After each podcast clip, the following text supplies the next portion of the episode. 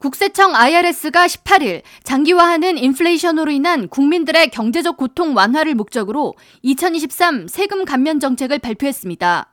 국세청은 급여 상승이 물가 상승을 따라가지 못해 실질 소득 감소를 느끼는 납세자들로 하여금 소득세 부과를 전반적으로 낮추는 데 목적이 있다고 설명하면서 소득 구간별로 적용되는 세금 부여 시 기준 소득을 높여 중산층과 저소득층뿐만 아니라 고소득자들도 세금 혜택을 받도록 할 것이라고 덧붙였습니다.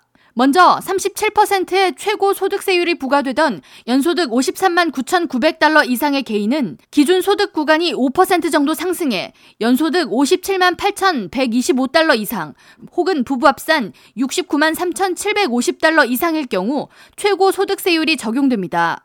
개인 연소득 23만 1,250달러 이상, 부부 합산 46만 2,500달러 이상일 경우 35%의 소득세 적용을 받고 개인 연소득 18만 2천 달러 이상, 부부 합산 36만 4,200달러 이상의 연소득을 얻는 가정은 32%의 소득세를 부과받게 됩니다.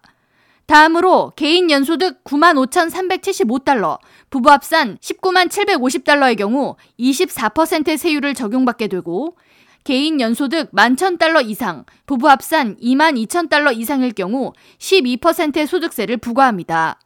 소득세 인하에 이어 부양가족에 대한 표준 공제액이 늘어나는데 공제액이 올해보다 1,800달러 인상돼 27,700달러를 공제받을 수 있고 개인의 경우 900달러가 인상된 13,850달러를 공제받게 됩니다. 대중교통 및 주차비 혜택으로 통근자의 경우 월 최대 300달러를 공제받을 수 있고 이는 올해보다 월 20달러가 인상된 액수입니다. 또한 상속세 면제 기준도 현행보다 100만 달러가 늘어나 2023년에 사망한 개인의 유산 상속에 대해 1292만 달러까지는 상속세를 부과하지 않습니다. 연방 국세청의 이번 감세 정책은 국민들의 스트레스 지수가 매우 심각한 상황임을 고려해서 내린 조치로 풀이되며 연방 센서스국이 지난주 발표한 2억 2천만 명의 국민을 대상으로 진행한 설문조사에 따르면 물가 상승에 대해 매우 스트레스를 받는다는 응답이 과반수에 달했고 다소 받는다 혹은 조금 받는다 등을 합치면 93.2%의 국민이 인플레이션으로 스트레스를 받는 것으로 나타났습니다.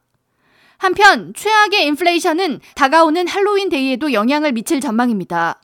올해 평균 사탕과 초콜릿 가격은 전년보다 약 13%가 상승했으며 전국 소매연맹은 올해 할로윈 데이 시 가구당 사탕과 초콜릿 등에 평균 30달러를 지출할 것으로 예상했고 여기에 장식품이나 의상 비용을 추가하면 평균 100달러가 넘게 소요될 것으로 내다봤습니다. K라디오 전영숙입니다.